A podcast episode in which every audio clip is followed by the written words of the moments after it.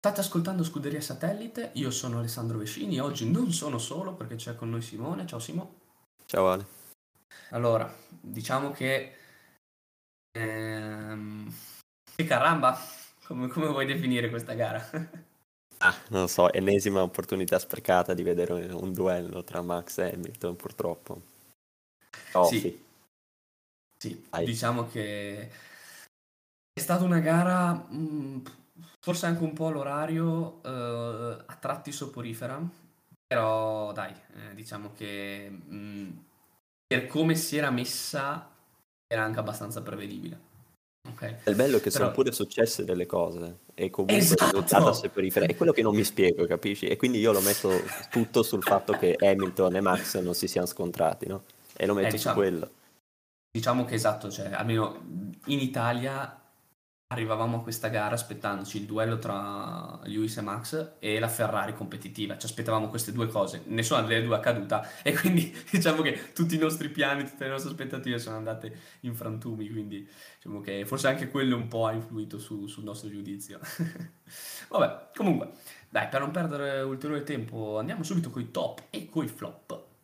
E devo dire che secondo me oggi non saremo d'accordo, neanche oggi. Secondo me forse, boh, vabbè, su qualcuno sicuro, ma nella maggior parte dei casi no. Quindi partiamo subito dai top e stavolta parto per sorprenderti. Quindi ti parto con una persona che secondo me tu non hai messo. Io come primo top ho messo Pierre Gasly per un semplice motivo, perché è l'ennesima conferma della magnifica stagione che sta facendo. È arrivato quarto, mai a rischio, perché è arrivato tranquillamente quarto, con un Alfa Tauri, cioè noi ricordiamo che guida un Alfa Tauri, per carità ha fatto dei progressi assurdi la scuderia di Faenza quest'anno, però è sempre l'Alfa Tauri. E quest'anno, ma anche oggi in Messico, cioè mi ha ricordato, un, un, cioè mi sembrava di vederlo guidare una macchina competitiva, cioè mi sembrava che stesse guidando un, una Red Bull, una, una macchina che, che, può vincere, invece stava guidando un Alfa Tauri, quindi questo tanto merito a, a Gasly, se poi dopo lo confrontiamo con il suo compagno di squadra, eh, sia quest'anno ma in particolare anche in questa gara, cioè quando c'è, quando c'è da correre, quando c'è da, um, una pista magari diciamo in cui la, la, Red Bull va forte, c'è sempre anche l'Alfa Tauri di Gasly, cioè questo è un fatto secondo me che eh, lo stiamo vedendo più e più volte questa stagione, cioè che quando è una pista pro Red Bull o dove la Red Bull fa bene, vedi sempre anche Gasly che arriva tra i primi 5, sempre. Invece mm, magari da Tsunoda è, non è così comune vederlo neanche in top 10. Sì, devo dire che ti sorprenderà, ma l'ho messo anch'io nei top. Oh, già, esatto. partiamo bene, partiamo bene. Esatto. Devo dire che in questo caso secondo me il confronto con Yuki non è troppo onesto, diciamo, perché comunque Yuki l'ha aiutato e poi si è visto che fine ha fatto, insomma. Quindi, però sono d'accordo con te che ovviamente se uno guarda alla storia eh, dell'Alfa di quest'anno, ovviamente è una cosa, diciamo, non nuova che Yuki eh, sia più indietro. Per quanto riguarda Gasly, sì, anch'io l'ho messo nei top molti magari diranno, potrebbero dire, eh, non è mai stato impensierito da nessuno, si è fatto la sua gara, tranquillo. Sì, ok, però comunque sei in un quarto posto in Messico. Più che altro, sai cosa? È partito quinto dietro le due Red Bull e le due Mercedes. Quindi già lì vuol dire che hai messo dietro tutti i concorrenti mid-team, cioè i due dell'Alpine e i due del, dell'Aston Martin, e non solo hai messo dietro anche i due McLaren e i due Ferrari. Intanto. In più sei arrivato quarto, quindi vuol dire che hai superato anche uno dei, um, dei quattro piloti che guidano Mercedes e Red Bull. Cioè, parliamone, Leclerc e Sainz ci si aspettava facessero il definitivo salto di qualità oggi e quindi arrivassero a podio, questo ci si aspettava. Non dico non ci sono mai andati lontani, cioè non sono andati minimamente vicini alla possibilità di arrivare a podio, ma non sono nemmeno andati minimamente vicini alla possibilità di arrivare quarti.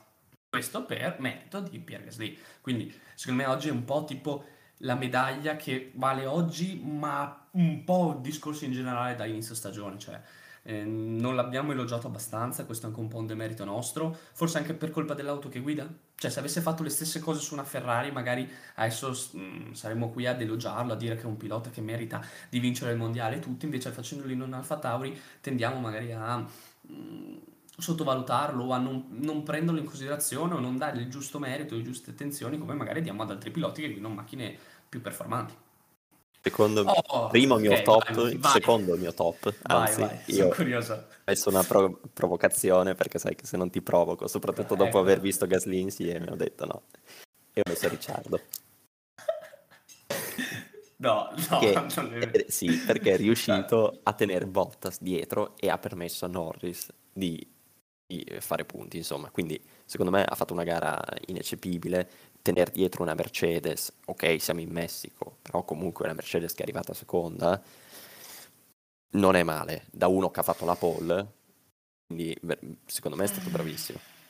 Sì, e, sì, e non cioè, che Bottas dai. non ci stesse provando, eh.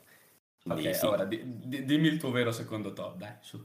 No, no, no. ma, dai, ma dai, ma dai, dai, beh, possiamo chiuderla qui la puntata dopo questo, cioè dai, dai, ma come, ma come puoi mettermelo, scusa, te top? Eh, cavolo, capisco, cioè, ha causato tra l'altro l'incidente. Poi c'è una McLaren e, e, e, non riesce a superare le varie Williams, le varie Cioè, hai messo un gran premio per superare le due Williams. Cioè, dai, ragazzi, per quello dico, per quello dico. Eh, eh nonostante, quello, eh, nonostante, una McLaren così che andava male, è riuscita a tenere dietro eh, una Mercedes. No, e un Norris non riusciva ad andare oltre, le, oltre la decima posizione. Questo vuol dire che le McLaren stavano facendo veramente tanta tanta fatica a questo Gran Premio. Sì, ma eh, ricordiamo che eh, non aveva eh, dietro un leone come Hamilton, aveva un coniglio come Bottas, quindi cioè, diciamo che lei dovevi avere tutte stabilità per difendere, ok? Cioè, eh, diciamocelo. Quindi secondo me no, cioè stavolta sono in completo disaccordo, anzi ti dico dopo perché, perché ti dico il mio flop, dopo appena arriviamo ai flop e ti spiego mi ricollegherò a quello che hai appena detto, però non, non, riesco, non, riesco, a darti ragione su una parola che hai detto, perché, cioè, no, Ricciardo è una provocazione, ma è, è, è, è cioè, anche una gran cavolata, secondo me, però io capisco il tuo discorso di salvare il salvabile. Partiva davanti anche a Leclerc, eh? Quando ha fatto l'incidente ha preso Bottas, vuol dire che era arrivato lì dai primi. Ma che la McLaren avrebbe fatto difficoltà in questo tracciato non era una novità eh, cioè era strano che fosse arrivato fin là dove era Bottas ed era strano che era diventato, eh, era riuscito a partire davanti a Leclerc. Te lo, te lo, dico perché avevo messo come menzione d'onore nei flop la McLaren, come menzione d'onore. Ok, perché secondo me, ehm, ok, non ci si aspettava tante cose oggi eh, dalla McLaren perché sapevamo che non era un circuito a loro favore.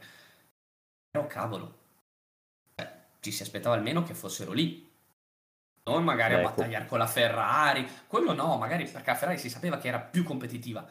Magari se lì, to, settimo, ottavo, ottavo, nono. Non che Comunque Norris arriva vedere... a fatica decimo e Ricciardo, soprattutto dopo vista la qualifica, ci si aspettava, ok, allora almeno sicuramente Ricciardo arriva tra i primi sette, sicuramente, vista la qualifica. E, e, e Norris proverà a, a, strappare un punto, to. ci si aspettava una roba così. Purtroppo la qualifica non è stata indicativa, si è visto con le Mercedes, quindi secondo me la qualifica purtroppo non la possiamo usare come indicatrice e comunque devi vedere dove la McLaren eh, si, posizion- si, sta posizionando negli ultimi Gran Premi, cioè è innegabile che in una fase calante arriviamo in eh, Messico esatto. che non è, loro, eh, non è, un loro, GP. No, io l'ho messa come menzione d'onore appunto perché è un po' anche un discorso in generale, cioè bene puntare al 2022, però avevano un vantaggio bello sostanzioso sulla Ferrari fino a un paio di settimane fa, cioè l'hanno buttato completamente via. Cioè, fase calante, sì, ma calante preoccupante. Mi, lo, vedo, lo, vedo, anche in... Cioè, secondo me dopo Monza hanno detto, boh, abbiamo finito la stagione, abbiamo fatto il massimo. Ma a Monza non è che dici, boh, è la penultima gara. Mancano ancora un bel po' di gare. E si sta vedendo, perché adesso sono gli sfavoriti al terzo posto, perché sono indietro di un bel po'. Lì entra il solito discorso quando smettere di sviluppare la macchina corrente e concentrarsi sulla stagione successiva, no? Ed è sempre mm-hmm. una questione di bilanciamento. Nel momento in cui ci sarà un cambio così sostanziale, no? Del regolamento, a me sinceramente preoccupa più questa fase ascendente Ferrari che la fase discendente McLaren. Comunque, vabbè, chiudiamo il, oppure, oppure, ha fatto male i calcoli e hanno detto boh siamo, abbiamo un vantaggio di sicurezza abbastanza eh, quello è l'altro ma sì, può darsi possibile. Però sta dando ragione alla Ferrari eh. però vabbè comunque questo è un discorso che meglio finirlo qua perché sennò eh, occupiamo una puntata intera parlando solo di quello. No il mio secondo top invece forse questa è una leggera provocazione per te. Io ho messo Lewis Hamilton. Perché? e te lo spiego perché allora, se ero, li avevo scritti entrambi, avevo scritto Hamilton e Perez. Ok, ho detto se Perez lo supera, cancello Hamilton e metto Perez, se no riscrivo, lascio Hamilton. Ok, li avevo scritti a fianco. Ok. Perché Hamilton? Perché da venerdì si, capi- si è capito che non c'era partita. La Red Bull avrebbe dominato. Punto. Quindi già così parti con un venerdì così diventa difficile affrontare la qualifica e la gara eh, se già ne- nelle prove ti stanno stracciando. Nonostante questo, tirano fuori la, il Mercedes una, una qualifica a dir poco perfetta. Ok? Hamilton, sì, secondo, ok, ma davanti ai Bottas, quindi ci va bene. Cioè, proprio è andata nel migliore dei modi. Poi lasciamo stare quello che è successo, che ne parleremo bene dopo. Ti trovi in una situazione in cui non hai armi a tuo vantaggio, cioè non hai nulla. Cioè tu puoi solo peggiorare la situazione, ok? Perché puoi essere superato da Perez, e Verstappen può fare il giro veloce, e Bottas non riesce, quindi dal punto di vista dei piloti sei fregato. Dal punto di vista costruttore, Bottas non riesce neanche a superare Ricciardo, non riesce a fare la rimonta, neanche arrivare tra top 10, quindi non riesce a darti una mano nei costruttori hai, hai, perso anche il vantaggio che avevi nei costruttori perché Bottas non riusciva ad arrivare decimo. Cioè, eh, la situazione era molto tragica. E poi ricordiamoci che tu avevi uno che dovevi prendere che non riuscivi a prendere, uno dietro che ti stava venendo a prendere. Quindi proprio la situazione peggiore in cui Hamilton poteva mai capitarsi, poteva mai capitare vedendo il sabato. Ecco, nonostante questo, ha fatto una difesa su Perez, mm, secondo me di alto livello di alto livello perché non solo è riuscito a gestire le gomme per averne a sufficienza negli ultimi giri, ma ricordiamoci il circuito, cioè tu sei praticamente a casa di quello che ti sta dietro. E, e quello lì c'ha una carica pazzesca, cioè, eh, vediamo anche un po' il fatto psicologico, che era tutto a favore di Perez. Quindi, secondo me, la difesa che ha fatto Hamilton, solo per quella si è meritato il top e poi ha limitato i danni, perché comunque è arrivato secondo. Cioè, in un circuito in cui Max era sicuro vincesse, cioè l'unico che poteva impensierire Max era Perez, tu sei arrivato secondo. Quindi invece di far fare una doppietta a Red Bull, sei arrivato addirittura secondo, quindi hai recuperato, hai limitato ancora di più i danni. Bravo Hamilton. Io sono d'accordo, io non l'avevo messo nei top, però assolutamente sono d'accordo, è stato veramente bravo. Eh... Secondo me il fatto che Perez non l'abbia sorpassato fa vedere ulteriormente come mai ha così tanti titoli. Eh, personalmente credo che soprattutto la risposta in qualifica è stata forte, poi si sono spenti subito in Mercedes ed è ad esempio una reazione che non hanno avuto in Red Bull in America. E il mio terzo stop, io ho messo come te, ho messo Perez e, okay. e anch'io volevo mettere Lewis a seconda del superamento. Diciamo, io ho messo Perez che altro, eh, non lo so, non lo so perché l'ho messo, forse perché era il Messico, gli volevo dare come hanno dato ti i fan. Influenz- ti sei fatto un po' influenzare, esatto, esatto, esatto, esatto, ti sei fatto un po' influenzare, però vabbè. No, cioè, ecco, allora, no, se l'avesse superato, cioè se, se Perez avesse superato Hamilton, oggi sarebbero già decisi i due titoli. Ok? Perché Hamilton prendeva un distacco molto difficile da recuperare e Perez non solo con quel secondo posto portava la Red Bull al primo posto costruttori, ma anche prendeva un vantaggio di sicurezza, chiamiamolo così. Quindi cioè, eh, sarebbe stato, non dico lo scacco matto, ma la mossa prima dello scacco matto. Non sì, facendolo, dici. per merito di Hamilton, non mi sono sentito di metterlo tra i top Perez.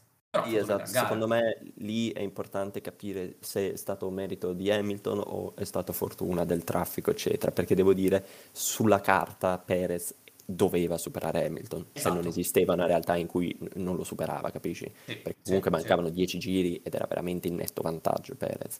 Quindi lì secondo me sarebbe interessante vedere effettivamente quanto ha influito il traffico, quanto, quanto Hamilton è stato bravo, eccetera. Però detto questo, insomma, io l'ho inserito lo stesso. L'ultimo top si collega al mio primo flop ed è una leggera provocazione per te, perché ho messo come primo flop, come primo top Sebastian Vettel e come primo flop Stroll. Ok? Perché? Perché diciamo che la Aston Martin mm, si, si, sta giocando il quinto posto costruttore perché alla fine lì, cioè non è che è tanto distante. E se da una parte Fette sta facendo il possibile con la macchina che ha, tra alti e bassi, eh, perché le cavolate le ha fatte anche lui quest'anno, questo è indubbio, però tra alti e bassi, se ancora lì il motivo è grazie a Fettel. Ok, perché quando c'è l'occasione assurda, tipo oggi, un'occasione particolare, lui era lì, è stato lì, punto. Ha messo dietro le due McLaren, eh, ricordiamolo stato lì. Dall'altra parte Stroll è un po' come Tsunoda, cioè non riesce a far come il compagno, ok? Se da una parte quindi c'è un pilota che ti sta trainando, dall'altra no.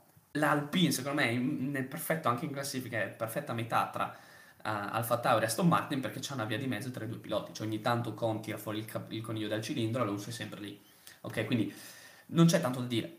Vettel, settimo posto, secondo me in una gara come questa, mettersi dietro tutti tranne Gasly, che vabbè, era quasi scontato arrivasse davanti a lui, un gran lavoro. Flop Stroll perché eh, cioè, diciamo che quest'anno poteva essere l'anno della conferma e non ha confermato nulla. Sì, ha confermato un po' i dubbi che si avevano e che si hanno sempre, cioè che abbiamo sempre avuto su Stroll. Ma sì, sono d'accordo. Secondo me è stato molto più bravo uh, Vettel che è stato sì. non bravo Stroll, secondo me. Sì. Quindi. Uh, se il top o oh, perfetto secondo me è leggermente esagerato, uh, però ci sta Stroll, secondo me è eccessivamente. Perché comunque, ripeto, quattordicesimo. Ok, giusto giusto essere dietro all'Alpine. Quello è, è giusto secondo me è la grande macchia di Stroll su questa gara, però comunque parliamo di una differenza minima che non avrebbe portato Guarda, punti. Io ti dico, lo volevo mettere a Kimi il top, però l'ho messo a Vettel per questo motivo qua che ti ho detto, cioè nel senso Kimi è arrivato, cioè è arrivata l'Alfa Romeo davanti, le due Alfa Romeo sono arrivati davanti a Stroll. Adesso parliamone. Cioè, mm... Beh, le Alfa in questo, in questo, circuito stavano andando bene, secondo me. Sì, Quindi... no, stavano andando molto bene, però sì, cioè, ricordiamoci che comunque l'Aston Martin non è l'ultima auto che c'è in griglia, è un'auto che doveva lottare per il terzo posto quest'anno, in teoria, stando a quello che abbiamo visto l'anno scorso. Sì. Diciamo che mm, Estro soprattutto gli si chiedeva il definitivo salto di qualità. ok, salto di qualità che non abbiamo visto. Però vabbè, questo è un discorso che magari rimandiamo a campionato finito. Detto questo, il, il, flop che penso che abbiamo messo tutti ed è quello che ci porterà via un po' più di tempo è Valtteri Bottas e io, io quel ragazzo non so più cosa dire, cioè... Cioè, ragazzi. Ormai ma, la Mercedes stessa ha smesso pure. Ma di, sì, no? E non ma, è nemmeno ma, un è proprio. Eh, ma di cosa stiamo parlando? Di, ma, scusami, ma scusami, tu guidi la Mercedes e vai contro Hamilton in partenza. Ma che senso ha? Cioè, al, almeno dici, fa, tiro un'inchiodata pazzesca, mi faccio tamponare da, da Verstappen, andiamo entrambi fuori, fanculo. Almeno dici, boh, almeno così dici, ok, è una cosa killer, ma ha un suo senso. Dici, ha un suo senso. L'ha fatto per mettere fuori pista Verstappen, perché uno zero di Verstappen può, può, può, cambiare molte cose. Quindi bravo, bravo, va bene, hai fatto una mossa killer che ti toglierà la patente, non, non potrai più correre in Formula 1, però nell'ottica de, dei giochi di, di strategie di, per vincere il mondiale ci sta. Quello che io ho visto alla partenza, infatti l'audio, l'audio, il team radio di Hamilton, secondo me, è proprio, spiega perfettamente quello che noi potremmo dire in minuti e minuti di, di, di chiacchierata. Cioè, incredible, cioè, it's unbelievable. Cioè, non, non ci credeva neanche lui, ha detto, ma veramente sta succedendo questo? Cioè, ha detto, non ci credo, mi ha chiuso. Ha detto, cioè, ma veramente mi ha chiuso. Detto questo, sì, fai l'ennesima cappellata della stagione, non ti si chiede tanto, ti si chiede di limitare i danni, ecco, mm, non sei neanche riuscito ad arrivare a punti. E guidi una Mercedes, vedendo la difesa straordinaria di Hamilton contro Perez, che guidava l'auto più veloce del momento, ok, in quel momento liquida era l'auto più veloce del circuito, ecco Hamilton è riuscito a tenerlo dietro, a Bottas non si credeva di, di arrivare fino a prendere Perez, questo è ovvio, almeno decimo, nono, no, decimo più il giro veloce, fai sti due punti. Mi fermo qui perché sennò dopo se, sembra, sembra che lo faccia apposta. No, ripeto, secondo me il dato più indicativo è, è, è, la, stessa, è la, stessa, Mercedes, secondo me come, ormai come lo tratta, e ripeto, secondo me non lo tratta nemmeno più come è più una palla al piede, ma ormai proprio esatto. lo sabotano quasi apertamente. Cioè, eh, secondo me è una situazione che è veramente, veramente arrivata al limite e secondo me Toto sta veramente iniziando a rimpiangere di non averlo sostituito con, con Van Dorn, con Russell, eccetera, prima, perché secondo me sono veramente agli scoccioli, sia da parte di Bottas mm-hmm. che da parte della Mercedes, perché secondo me, ad esempio, Paul è stata impressionante, ripeto, cioè, Mercedes ha fatto il primo front lockout, cioè le prime file in tutta la stagione, cioè 1-2 Mercedes in, in, qualifica in Messico. Messico, esatto, ricordiamoci cioè... che è, è, un circuito non solo non favorevole alla Mercedes, ma è anche un circuito è estremamente atipico nel panorama, quindi andare male lì significa che per andare bene devi fare un salto di qualità enorme non, non, puoi avere semplicemente un weekend come può avere eh, la Red Bull a Sochi o come può avere la Red Bull in America. Ripeto, sono stato impressionato, tant'è che l'avevo subito messo nei top per poter eh. venirti a dire, no? Eh, vedi, in realtà è bravo, eccetera. Ci sono stato fregato. Ma, ma, guarda, questo è il karma, si chiama karma. Esatto. E, e quindi no, sì, sì, e come dici esatto, tu, poi... Hamilton, Hamilton, non ci crede, i Mercedes ormai non ci credono, e, cioè ricordiamo che esatto, la situazione era lì. neanche di sogno potevi immaginare una doppietta Mercedes in qualifica in un circuito favorevole alla Red Bull e soprattutto in cui è difficile superare. Ricordiamo anche questo. Cioè, ci, è stata una gara soporifera, ma non perché i piloti, perché è un circuito tipo um, Ungheria, cioè quei circuiti dove non è che c'è tanto spazio per superare tanti punti, quindi sì, cioè, a meno che uno non faccia un errore, uno sia tanto più veloce, ma se no, più o meno i distacchi rimangono invariati. Quindi eh, anche lì la situazione era perfetta, bastava far bene la partenza ed eri a posto, appunto, far bene la partenza. Però questo ne parliamo bene nella seconda parte della puntata.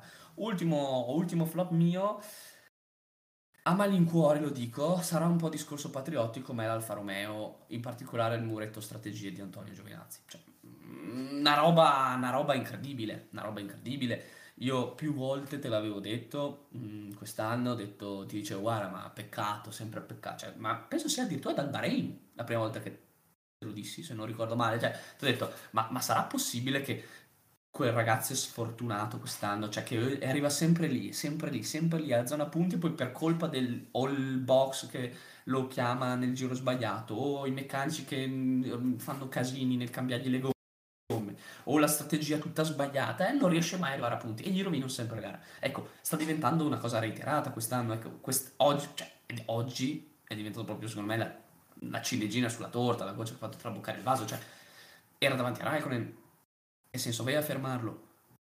Vedendo poi la strategia che hai fatto con Raikkonen, che era la strategia corretta. Come l'hai fatta con Fettel la Aston Martin, tu l'hai fatta con Raikkonen, quella era la strategia da fare. Ecco, Giovinazzi poteva essere davanti anche a Fettel, volendo ti facevi un, un, un, settimo, un nono posto Alfa Romeo, non, guadagnavi un bel po' di punti sulla Williams e riaprivi i giochi. Perché così adesso noi sì, elogiamo Kimi, per carità, Kimi sempre, sempre nei nostri cuori. Però Antonio ha solo un punto in classifica, ma ne meritava molti di più quest'anno. Cioè, vedere Antonio dietro la Tifi, secondo me, è un insulto a quello che Antonio sta facendo vedere quest'anno. Cioè, sta facendo vedere, a mio parere, poi ti ripeto, sarò patriottico, sta facendo vedere che quel sedile non solo se lo merita per quello che potrebbe dare, ma se lo merita anche per quello che sta facendo, quello che sta dando. Come dici tu, no, non è possibile eh, essere davanti a Kimi e Kimi ti arriva ottavo.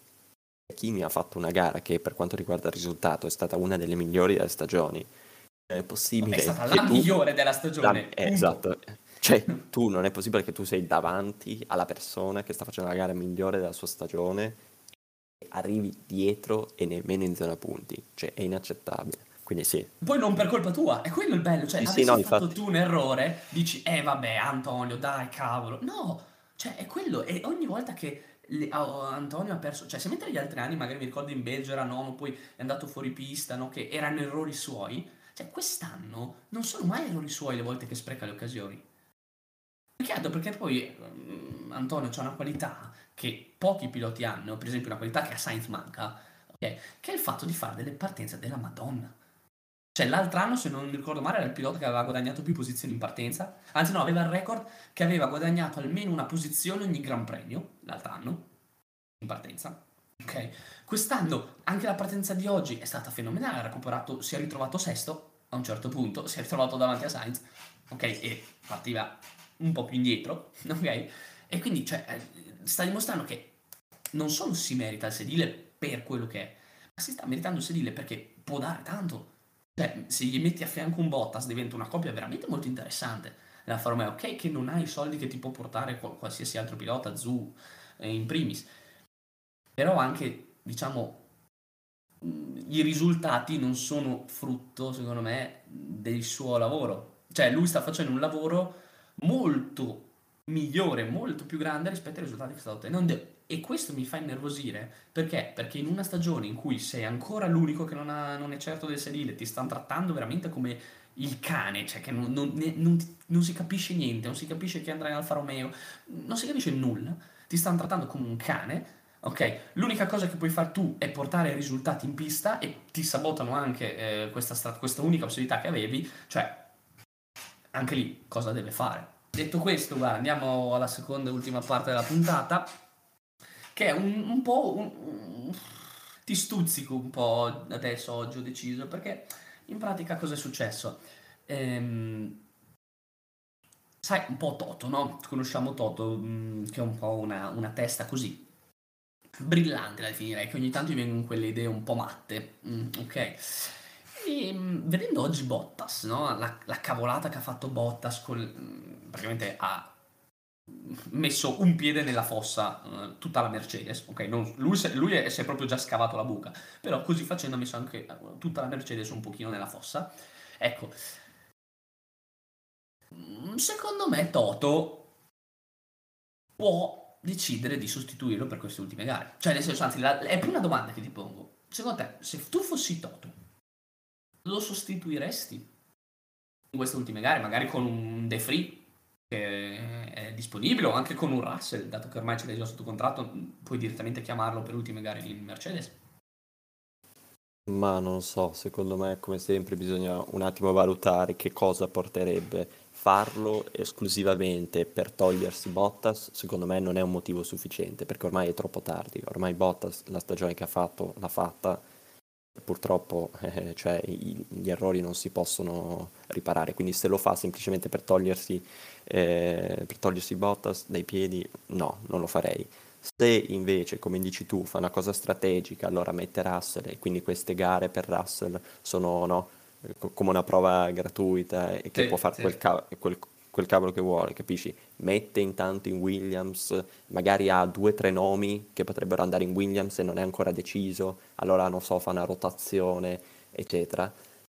Ora così sono d'accordo, però deve essere una cosa veramente pensata, non può essere distinto e su questo andiamo sicuri Ma... che Toto non lo farà.